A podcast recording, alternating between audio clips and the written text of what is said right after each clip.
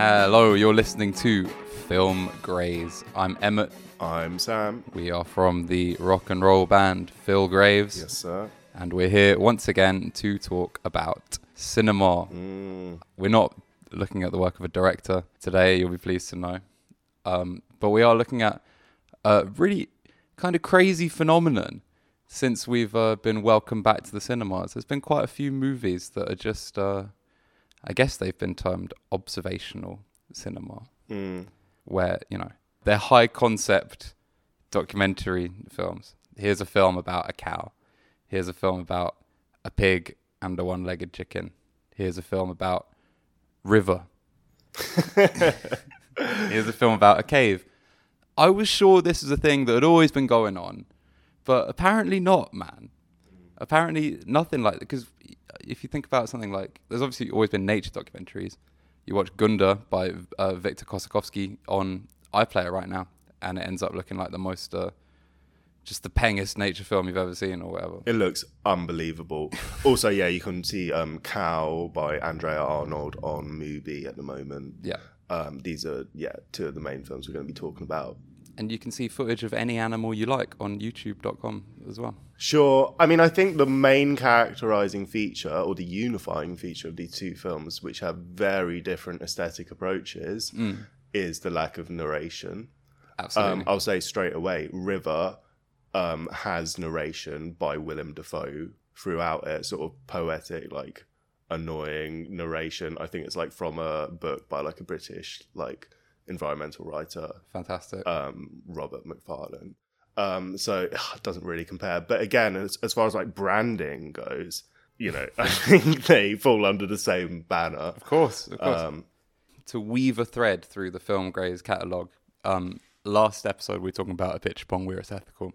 And, you know, his work gets compared to stuff like Andy Warhol and James Benning for being, so difficult, so boring. Like, and then it's like, but this is mainstream fare, like by comparison or whatever. Sure. The release of Cow compared to the release of even something like Memoria. Yeah, I mean, I think the thing about these films then is that they turn their animal subjects into protagonists in a very clear way. The extent to which they humanize them through the lens is maybe something we can discuss a little bit. Like, as you know, if they become protagonists and like, they are the sort of main character in the story of the film, the narrative, like, you know, they are like very accessible even if there's no dialogue, especially because you become accustomed to their language, like as you hear it. And like, you know, these animals made like fucking emotive sounds when they're, you know, you can hear when they're like in pain. You can hear when they're like at play. Of course. I'm a big fan of silent cinema, like, you know, Charlie Chaplin, Buster Keaton, you know, these sorts of things, and all the other filmmakers that we talked about on Film Graves from the silent era. And I guess, you know, that's a comparison that you see drawn quite a lot with the work of Michelangelo Frammartino, a filmmaker who we are also going to talk about on this episode, who I'm very excited to discuss, who sort of makes films that on paper sound like they're going to be like these sorts of films, but take it straight to that sort of cosmic dimension. Oh yeah, I see... Our discussion is going to be like sort of bridging the gap between our last subject, A Pitch Pong Where It's Ethical, and these like sort of observational documentaries. Although Andrea Arnold is like, Cow is not a documentary. Okay, fine. But yeah, I guess the most Roddy Piper voice. The most salient feature of Frammartino's work maybe is this like insane animist through line. He's spoken about how the Calabria region of Italy, where like his films are set, even though he's from Milan, or he grew up in Milan, his family are from Calabria. Crazy traditions. Like, you transcribed the like 20-minute interview with him on the disc of La Quattro Volture. 26 but... no. Yeah, it was a fantastic interview with Jonathan Romney. Yeah, but and in that he's like, my grandma used to say, like, when we were visiting her, like, if a dog walks past and like looks at you, she'll be like, that's like somebody's soul, right? And that's something that all of these films encourage you to contemplate, I think. Sure, sure. You're going to hear that Roger Miller song again. Yeah, sure. There's one thing in that interview where he talks about, instead of anthropomorphizing the subject, he's talking about zoomorphizing the viewer, right? Great. Bringing the camera way down low because I've read Gunda. Have I read it, or did I just think it? Gunda compared to like Ozu film because of how like low the camera is to the ground and stuff like that. And yeah, just sort of taking the viewer to a different place as well, or sort of meeting the subject halfway. I mean, so much of the power of these films comes from like looking into the eye of these animals who aren't like...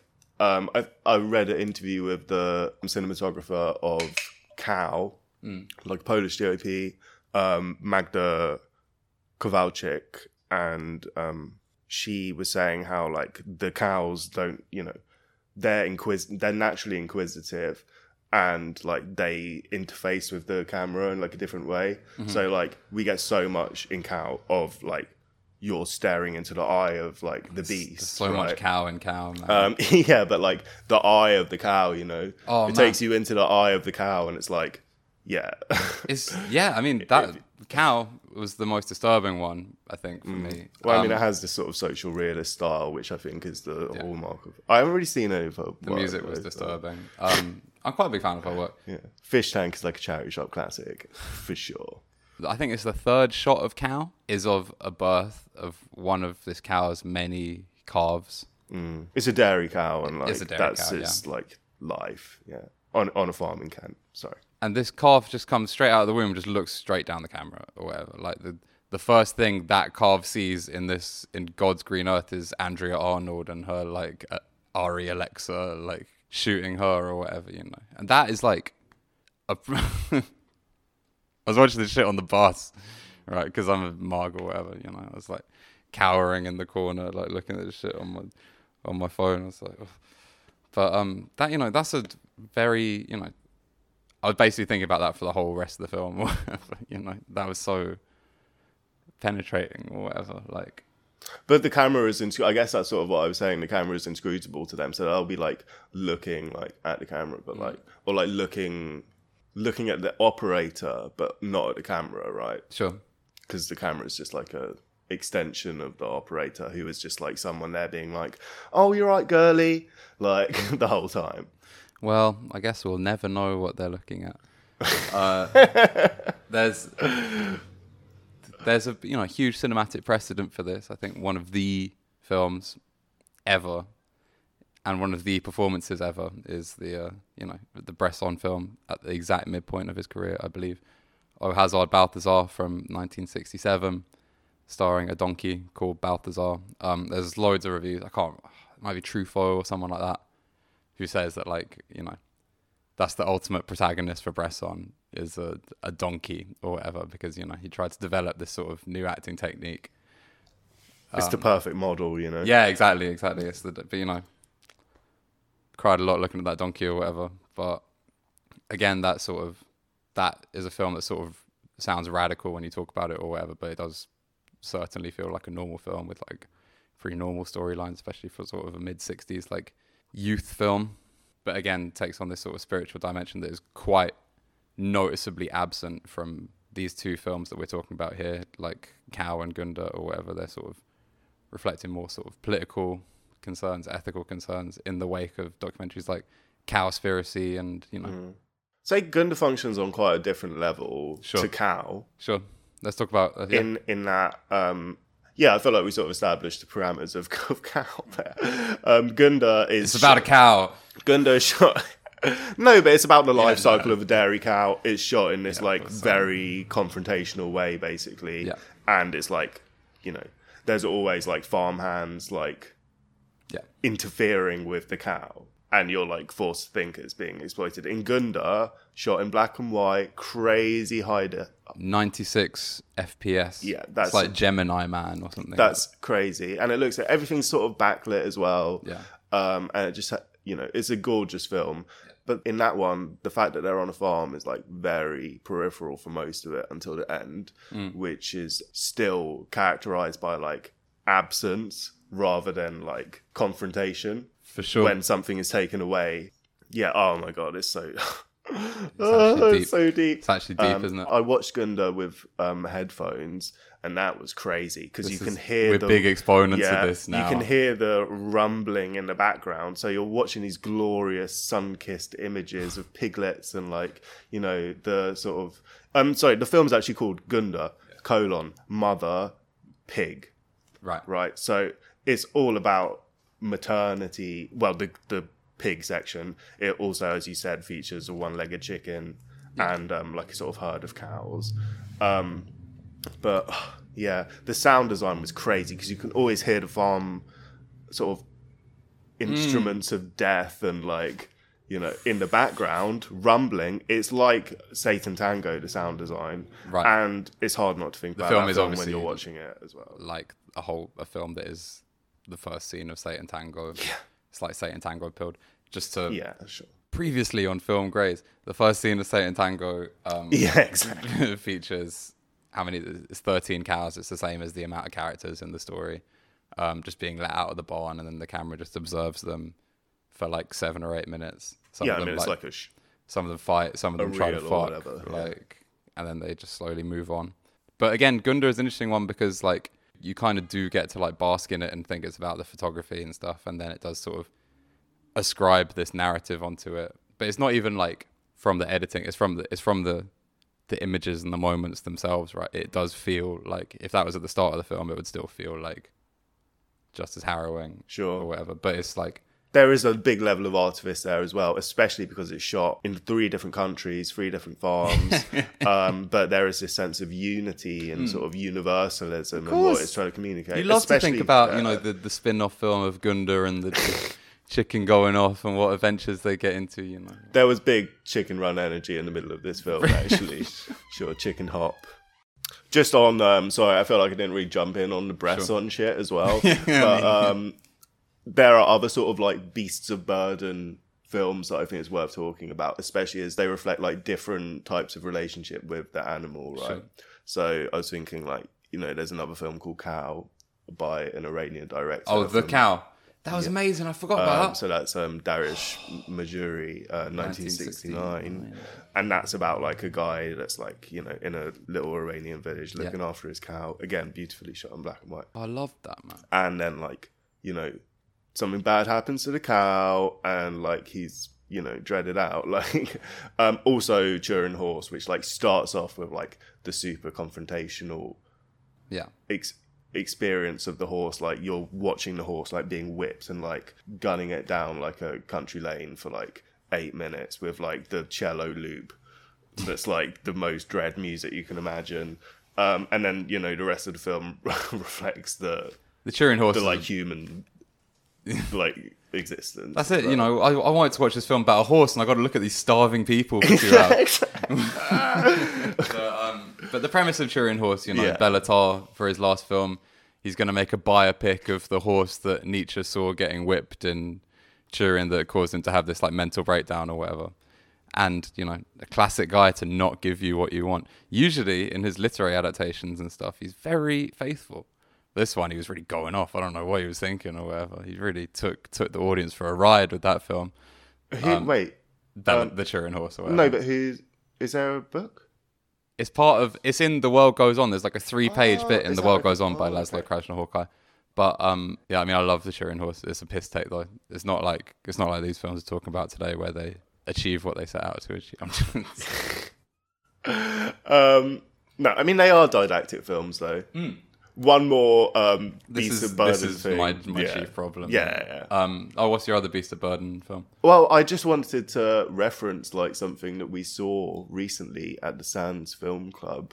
Okraina, like early Soviet sound film, I think 1933. And then like just at the beginning of it, you're like watching a cart go along and then it pulls in, gets tied up in like a courtyard, and then the horse is like, oh my God. And it's like... It invented that Flintstones bit of the pelican sand mixer or whatever. Is that... Yeah, Okraina was cool. I really like that. I really like that style. Like, it reminded me a lot of René Clair, like a new La Liberté. I think the Million or whatever we saw. Yeah, that was fantastic. In Pamela Hutchinson's piece in Sight and Sound, comparing these two films, because... We're always ripping her off. Yeah. She's talking about this John Ford film. It's called The Pride of Kentucky. The horse is called Virginia's Future, which is an awesome name for a horse. And I guess this is a silent film. It's from 1925. So the horse is talking on the intertitles. And she says, like, it's given the same power as the humans because they all have the intertitles or whatever. But I don't think you can really get away with that in the sound era. You know what I want. I want them to bring silent film back properly, not like this where you got to listen to Kali Uchis and. Let's talk about the sound in Cow then. Okay. They have this sort of framing device for introducing like sort of pseudo-diegetic music, where it'll be like, you're now listening to Radio 1. Pseudo-diegetic is exactly the word. Andrea Arnold clearly cares about like soundtracks and stuff like that. Most of her films have quite elaborate soundtracks. I basically remember nothing about American Honey, the like 3-hour sort of like American teen road movie she made about 5 years ago.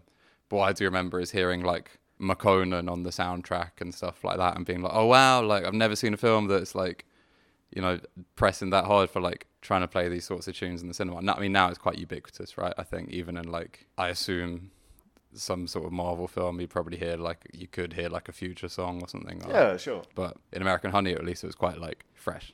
The film was ass though. But in this film, you got fucking Billie Eilish, like Mabel, like Kelsey Lou. You got Fairy Tale in New York. Like you got the, you know, bangers. I guess that there's a point. It's quite purposeful in that it's all female artists on the soundtrack. It ends with Milk by Garbage, which I would say is a little on the nose personally, but maybe I guess that's okay.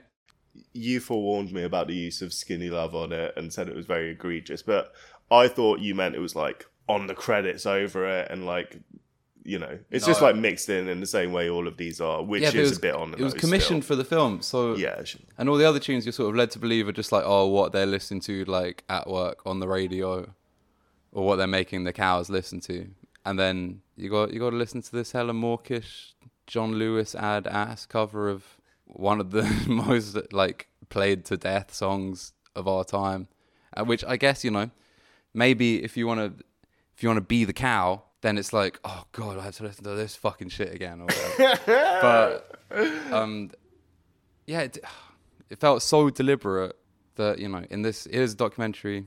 It's like a sort of constructed documentary, but where she's like commissioning tunes for the soundtrack and then playing them to the cow and treating it. I don't know, maybe I care too much about this shit. Maybe it's just broken my brain too much. Yeah. I mean, just compared to Gunda then, where it's like, you know, the absence of any sort of soundtrack at all is very clear. And like, you know, it doesn't rely on the sort of manipulative function of pop music. You know? Yeah. Which is manipulative no matter who it's being played to. Yeah. Well, but then, is there anything more manipulative than the call of the farmer from Il Buco calling to his calling to his goats or whatever? You know? He's doing the same shit. It's so good. I can't wait. I think the Frammartino stuff is the.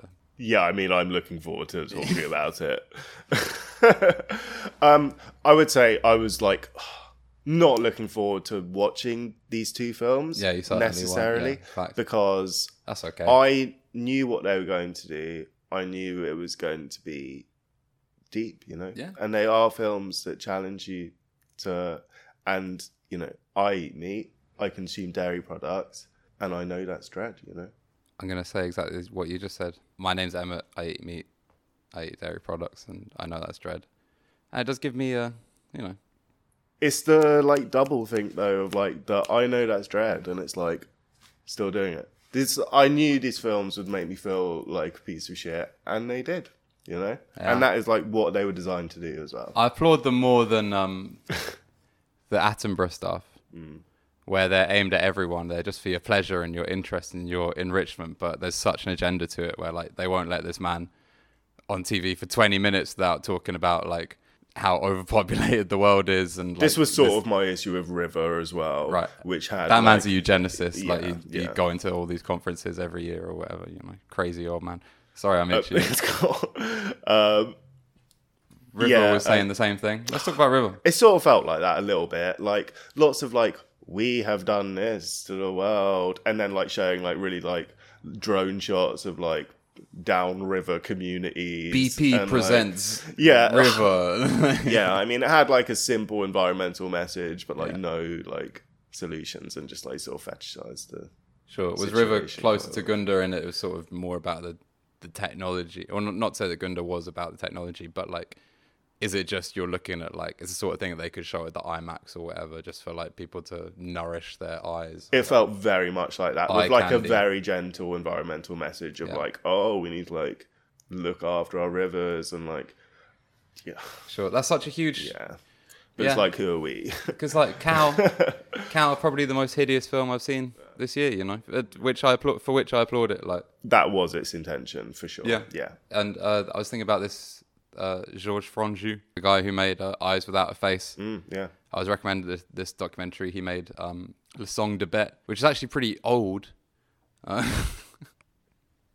As in, it feels like a bit like Godard's Rolling Stones film, where he's like got the Rolling Stones recording Sympathy for the Devil in half the film, and the other half is like Black Panthers and like riots on the streets, and it's like very dialectical filmmaking made to like make one point to you very clearly. And Le Song de Bête is kind of the same, where it's like, it starts out, it's a documentary about like, it's kind of like people on Sunday or something. It's like Parisians like meeting up, looking at architecture, going to a restaurant. And then like the other half of the film is like totally grisly abattoir footage with like, I mean, it's like obscene, like pornographic or whatever. It's like absolutely horrendous. And I'm very, it was a horrible watch, but that was made in like the late 40s or something like that. And it's like very, very confrontational and presumably was screened. And it's funny to think that like, it also has like super ironic like banal narration, and like uses that song La Mer, like Beyond the Sea or whatever, it's this sort of thing, like that Eisenstein stuff that Pam Hutchinson also brings up. Would you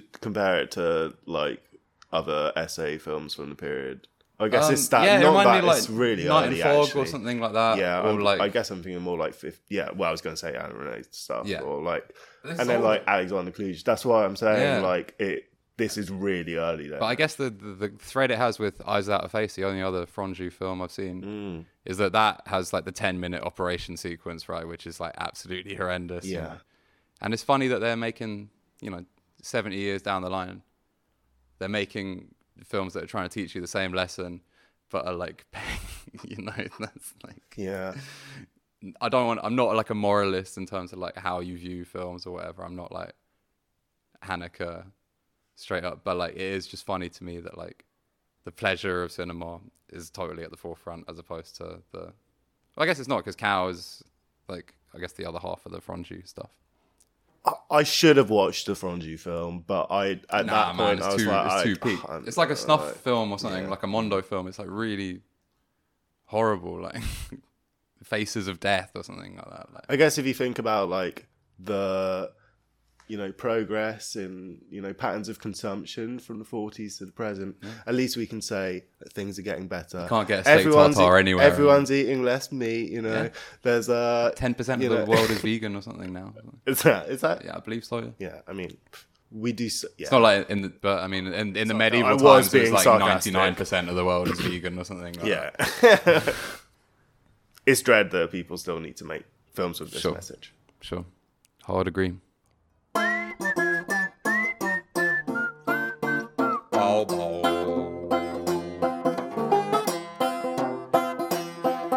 If I was a bird and you was a fish, what would we do? Well, I guess we'd wish for reincarnation.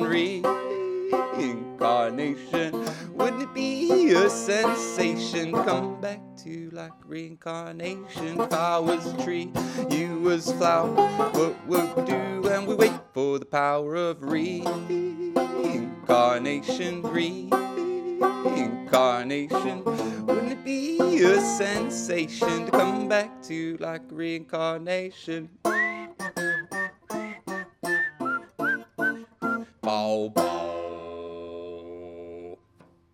Gunda and Cow, they set out to do what they did, and they did it well. And they both reminded me, or the reason why I wanted to do this episode is they both reminded me of a film I saw 12 years ago, on the recommendation of one Mark Kermode, who is doing his final show on 5 Live this week. Salute. He's definitely an important figure. Simon Mayo is the more jokes one, though, I think. Yeah, I was going to ask him, what do you think Simon Mayo thought of La Quattro Volture? I think he'd be more up for it now. Because it's just classic, right? It's this, he's talking about this film about, like, literally just watching goats and how it's about Pythagoras and reincarnation and stuff. You know, oh, no one's going to want to watch that or whatever. I did, and I thought it was amazing, and I really enjoyed revisiting it with you. And I just saw it turns out that Michelangelo Frammartino has a new film coming out this summer, his first since La Quattro Volture from 2010.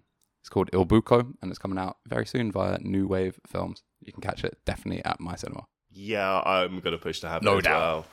Unbelievable film, that one. Il Buco is great because it's like a proper like boomer pound film about how like great the 60s were and like the greatest generation or whatever. We'll get to it. We should talk about La Quattro Volture first, because the first time I saw it was with you in preparation for this. You picked it up.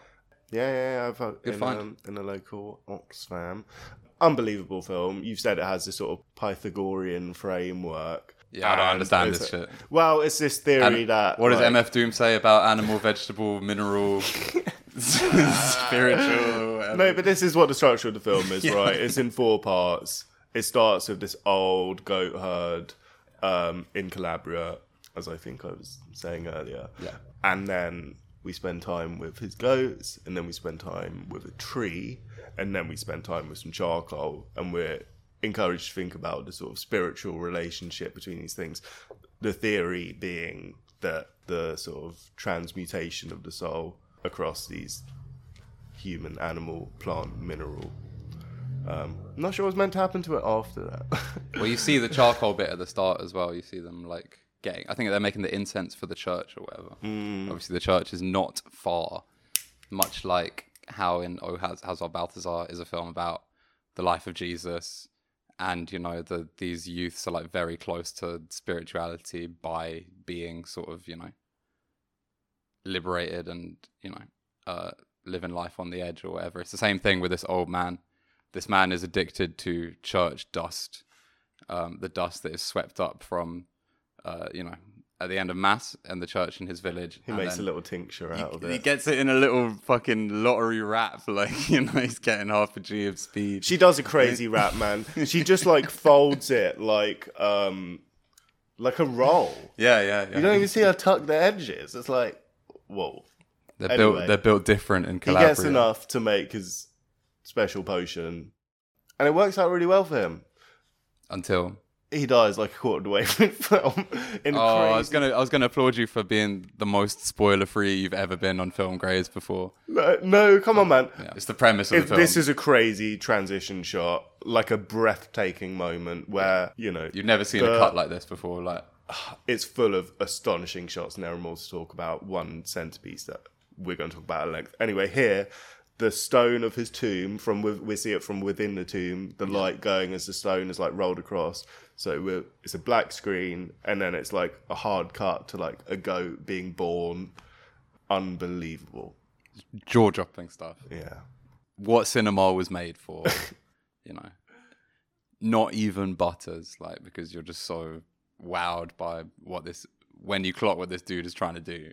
It's insane. This film also is like, a lot of people talk about it as a comedy film, right? Largely for this, like, mad staged centerpiece. I mean, it's not the only one, you know. I mean, you talk about staged, you know, there's classic quotes about, like, oh, you should never work with, like, children or animals or whatever. Like, Frammartino makes this film with, like, a few people and, you know, quite significantly more animals. There's this one shot which has been very lauded, this sort of pendulous shot where the camera's up on a hill. It sees this, like, group of Roman soldiers pull up, some of them in a car. They park their van, and they go up to participate in this pageant, go up the hill through the gate. They come back down, and there's, like, a pen of goats. Yeah, he's laughing already because he knows it's like, oh, I hope nothing happens to this, to this £1 million vase or whatever. Then they have this, like, epic procession. I guess it's like, you know, there's loads of processions in the film, and, like... there's like three different like religious festivals or whatever. It's so crazy how that it's like proper like strobe mode, because it's like very like eruptive as well. Sure. The place is like already has like an antique quality, but like we see like cars and like semi-modern infrastructure in place. And then like when the Romans come for this like procession to Calvary, which then the whole thing is this like choreographed, like it has like four pans back from like the pen to like the distance down the road, where in like the last shot showing that angle, we'd see like a sort of the mill and the cross or whatever. Like, it's fucking crazy. Right. It's also worth saying this is the third time you see this shot as well, because he like foreshadows it twice where you're just looking at the goats and the pen. Keeps coming back to it. Anyway, they march through, as I'm sure they do every year. And then this fucking dog comes along and like, I don't even know what it does. It like takes the handbrake off the van or whatever, the stationary van. Like a brick gets knocked out of from behind his back wheel, I think. Oh, right, because he was using the brick to prop it up. Anyway, the car comes hurtling down slowly, falls into the gate. The goats all get out of the paddock and they all walk around the town and take the place of the humans. One of them goes to stand on a table, right? And you talk about awesome feats of direction. You talk about Peter Jackson or D.W. Griffith or something like this. This guy's doing that with like just animals. Like, you know, there must have been so... And it's shot on film as well. Like, there must have been so much waiting around for these animals to do what they're supposed to do, you know. 100%, man. The dog won this award that is given out every year at Cannes, the Palme d'Or, because sure, it's an amazing, it does an amazing thing, a jaw-dropping thing in this film. There's none of that in Gunda or Cow, but it also doesn't have any dialogue, apart from sort of background hollering and like you know, it I think dialogue like, there's like nature. A prayer at one point or something, but you know, that's almost like the sound of birds or something, or the sound the goat makes, right? Yeah, especially in how he represents ritual as well in this film. It's just like part of like the process of life, right? He talks about how you see at one point in the film, extremely cinematic stuff I'm talking about here. You see an ant just crawl across this man's face. And then later on, they have this ceremony with this tree where they raise this tree over the town. And you see a man climbing up the top of the tree, and he's no bigger than that ant that you saw on the man's face. You know? Yeah. He's it's like, a bit, we've it's a bit seen like Robert Hunter Garcia, like, whoa, man. But no, but he says, oh, like the landscape plays a big role in the film. In that close up of the old shepherd, whose face is like wrinkly and like craggy, that becomes like the landscape, and the ant becomes anthropomorphized. And then in the other shot, the man becomes insect like as he goes up like the tree. I guess it's. This is a thing about zoomorphizing the viewer. Or the humans. Or just showing it as like that dichotomy is like mutable. Also, the goat thing reminds me of this crazy... during the first lockdown, I think, somewhere in Wales, these goats came down from the mountains and just like started like walking around town. And so they're still there. So like, sick. They just occupied the town now. We love to see it. And it looked like you can watch clips of this on... you know, BBC News or YouTube or whatever. Yeah, it literally looks like shots out of La Quattro Volture. Or you can pay to watch it in the cinema and get more out of it with your time and not feel like you're wasting your time. No, I don't know. Because I guess that's the thing with the other films we were talking about, where it's like, I'm so curious as to why these films and like The Truffle Hunters is like, I mean, it's not big, it's not Spider Man, although Spider Man, again, what are you doing? You're watching a anthropomorphized, a zoomorphized... protagonist, you know. Oh my god, I saw Batman. I have no appetite to talk about it. Sorry, the Batman. How come he gets the definite article and Gunda? Well, I guess she gets the whatever. Stupid. I'm just interested as to why this is entertainment, whereas like when Quattro Volture came out, it's like purely in the sort of like he's haps that he got the screening at the ICA or whatever, and I imagine Il Buco is going to have a sort of similar treatment, whereas like it actually does a lot more to like investigate this sort of plane and like level it and put humans on the same level as animals and stuff like that, whereas these like Cow especially is so human, so made by human or whatever, and so like talking to humans by humans for humans. I think of these Frammartino films as like characterized by an ironic distance. And I mean, we were talking about the humor in them earlier, and like that is, I think that's part of it. It's observational in a different way. Sure. Like you use the word cosmic as well. Yeah, it shows that you can get to that profundity with humor as much as you can through like tragedy or whatever. Yeah. I mean, it also has that. Did I talk about the baby goat getting separated from his clan. I mean, that was the most harrowing. Oh, like, that was the shit that really got me the most of all the sort of harrowing material I've had to watch this week, even more than Balthazar getting his tail burnt or whatever. Balthazar has a good moment where you see the donkey, like, looking at the people when he's working in a circus or whatever, and it, like, totally flips the script, right? Right. Which is an amazing moment. Closer, again, to what Frammartino does. I guess the sort of, like, mousetrap, you know, the board game mousetrap or something like that, sort of, like, nature of it is what sort of brings Tati about. He talks about Tati in a really interesting way. I watched Mon Encore recently, like, for this podcast, and I forgot that, like, half of that film is just dogs. You're just watching dogs. Is that right? Yeah. It's like there's a gang of dogs who don't do a bunch of dog shit. More jokes than anything the dogs in the Wes Anderson film do. And they're real dogs, you know, they're just running around. He talks about, you know, again, Tati explores this sort of thing where, like, he says a baby gets turned into a parcel and they swap, or, like, a tire gets turned into a wreath of roses and stuff like that. Now, just picking up this thread of filmmaking that hasn't been picked up is something I appreciate him for, especially making films about Calabria, about the place that he loves so much, and making it the subject of a film that is trying to do this grand stuff that I was talking about Memoria last time for, or whatever. Yeah, they're so comparable. But also, like, it is in the same way that Memoria, like, is outside of Joe's, like, sort of geographical locus. This is, whilst this is, like, still set in Calabria, like his, like, spiritual homeland or whatever, it's all about this, like, universal shit, you know? Of course, like, yeah. And, well, according to Pythagoras. Should we talk about... He hasn't been proven wrong yet.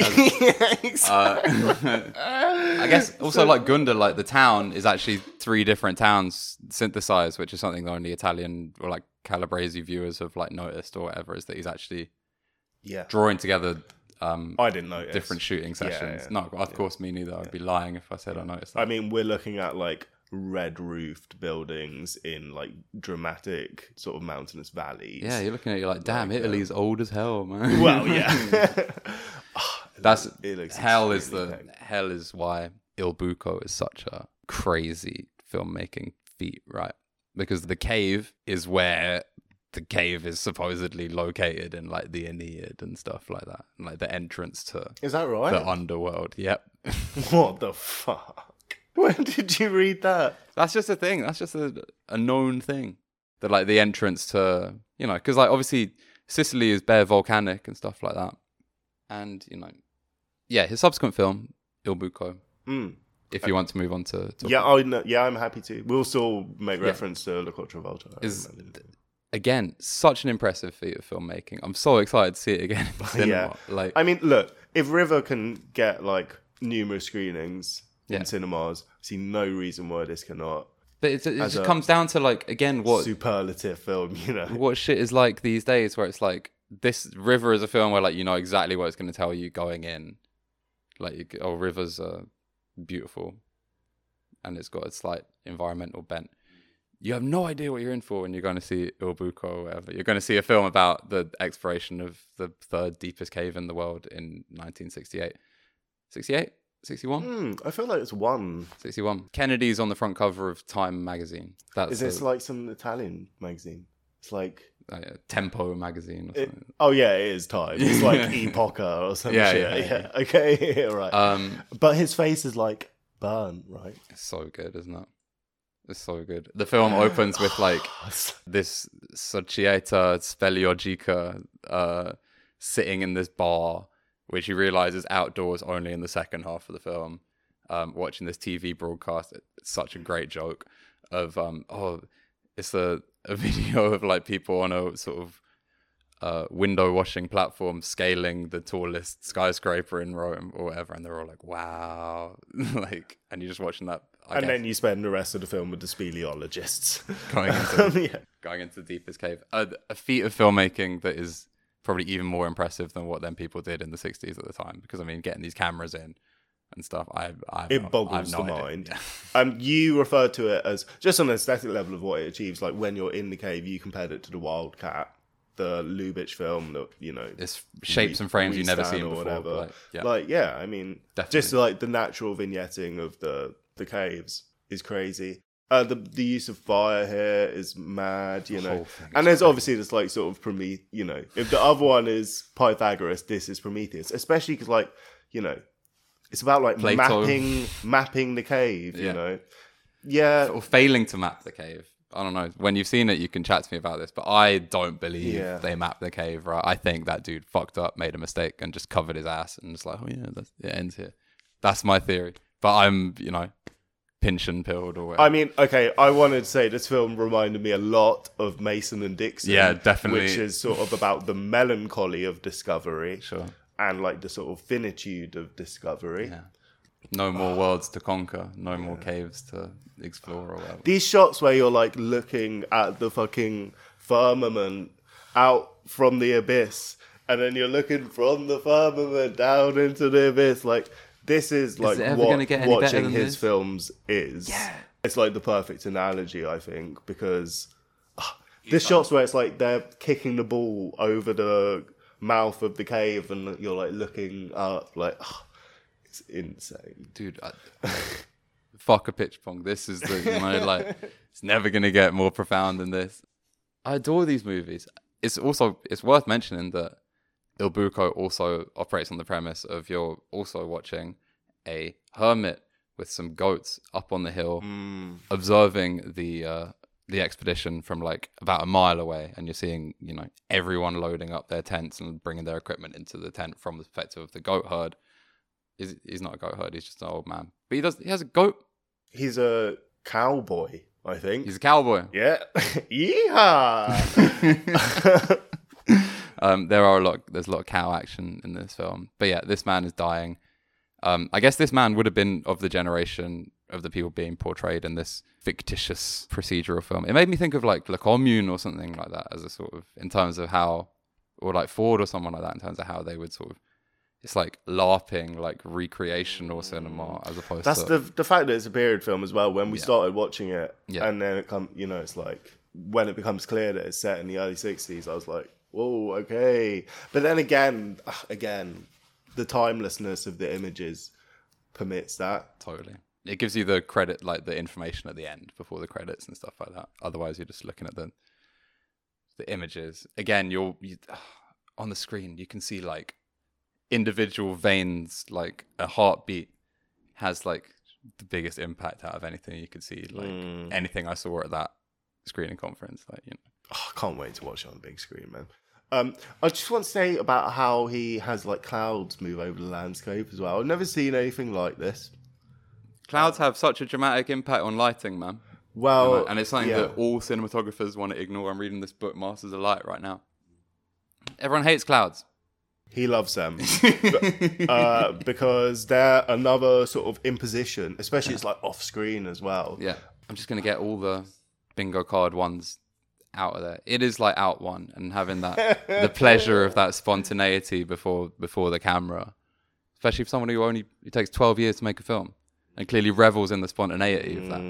And it's about, you know, science and man's willpower. Yeah. And it's also about, like, all of time and like everything that's going on. It's great. I mean, I can't wait for people to watch it. You spoke about John Ford earlier. You know, we get some crazy sunsets as well. Like, literally, she wore a yellow ribbon. It does have that like, that color that I haven't seen since watching that film. And he got it. Yeah. Also, the sort of brooding stuff in There Will Be Blood before it becomes more sort of...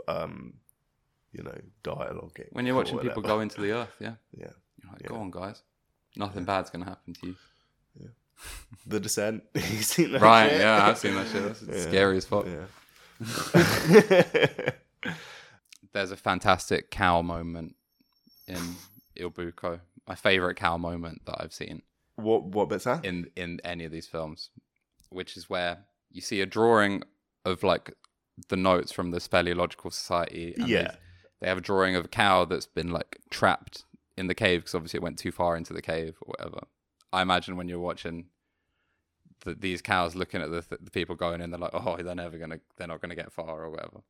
Then there's a drawing in a tent. Then while all the expeditioners are in the tent overnight, you see all the cows come into the encampment, right? Yeah, walking among the tents, like nudging that shit. You know what animals do, and then they fucking take the drawing back. Yeah, of their fallen comrade. You know, like these kinds of like the fact that he's doing this sort of storytelling stuff in what feels very close to observational cinema in air quotes. Like this guy's going absolutely crazy with it. I can't, more so than any animated films in terms of the storytelling. I love Shaun. I love Shaun the Sheep and stuff like that. Yeah, I'm glad you managed to sneak that one in. A Town Called Panic, and these are the craziest stories that I've seen being told with animals. And again with the light play, like the editing in this film just knocks your head off. Like especially when you're seeing like light get the frame get darker and darker and darker as you're looking at an image. And then there's a cut. And it's like, does the opposite of what like the start of Memoria does. I salute Michelangelo Frammartino. He killed it. Yeah. There's one film he made before. Yeah. I mean, his background's as an architect and like a video installation guy. Again, like literally the same as a pitch pong. But this is a perfect filmography as far as I can see. If he makes his next film with Tilda Swinton, we're going to be so shook, man. Fuck. Don't say that shit, man. One more film I want to really quickly talk about before we wrap this one up then. And again, like very a pitch pong mode, Frammartino mode, just thinking about transmutation, transmogrification, The Metamorphosis of Birds, sort of essay film, family history film, narration all the way through it, these like imagined letters between the filmmaker's grandparents. It's a film about like grief and loss and all that, but full of remarkable images, shot on 16mm, full of mirrors, circular mirrors and like little trick shots. Reckons with like sort of the Portuguese legacy of colonialism as well as like the sort of family history of the filmmaker. So I'm going to butcher the name because Portuguese is hard, but Catarina Vasconcelos, I'm going to say. Sounds fine to me. Yeah. Very limited release. I'm glad I saw it in cinema because I never really catch this sort of stuff like on release, but I thought it was very moving. Feels good being one of the only people. And very interesting, yeah. Yeah, I think that's a new wave release as well. Oh, is it? Okay. Salute. Yeah. So, yeah, shout out those guys. I think, hopefully people get to watch that at some point. It just sounds like this is the flavour of the time. Like, if you've got an idea for a film that involves a... I think the cricket is the most cinematic animal, personally. The most heard and not seen. So I'd love to see a film about a cricket. If you can tag one and make sure that you get the cricket. Or the B Movie by Seinfeld, you know what I'm saying? This is, I want more. We've only skimmed the surface of how good paying £15 to watch an animal for an hour and a half can feel. Yeah. Until next time, thanks for listening. Again, you can watch Gunda on iPlayer and Cow on Mubi. Yeah. Metamorphosis Birds. I reckon, Il Buco is going to be in UK cinemas in like a couple of weeks, month or something. Yeah, next month, I think. Yeah. Something to look forward to. I cannot wait to watch it in the cinema. Can't wait to see it with you. Yeah. The biggest screen I can see it on, so that's probably going to be yours. I watched it twice in 2 days. We would have done it a third time. Really enjoyed this one, Sam. Lots of love, dear listener. We'll be back very shortly.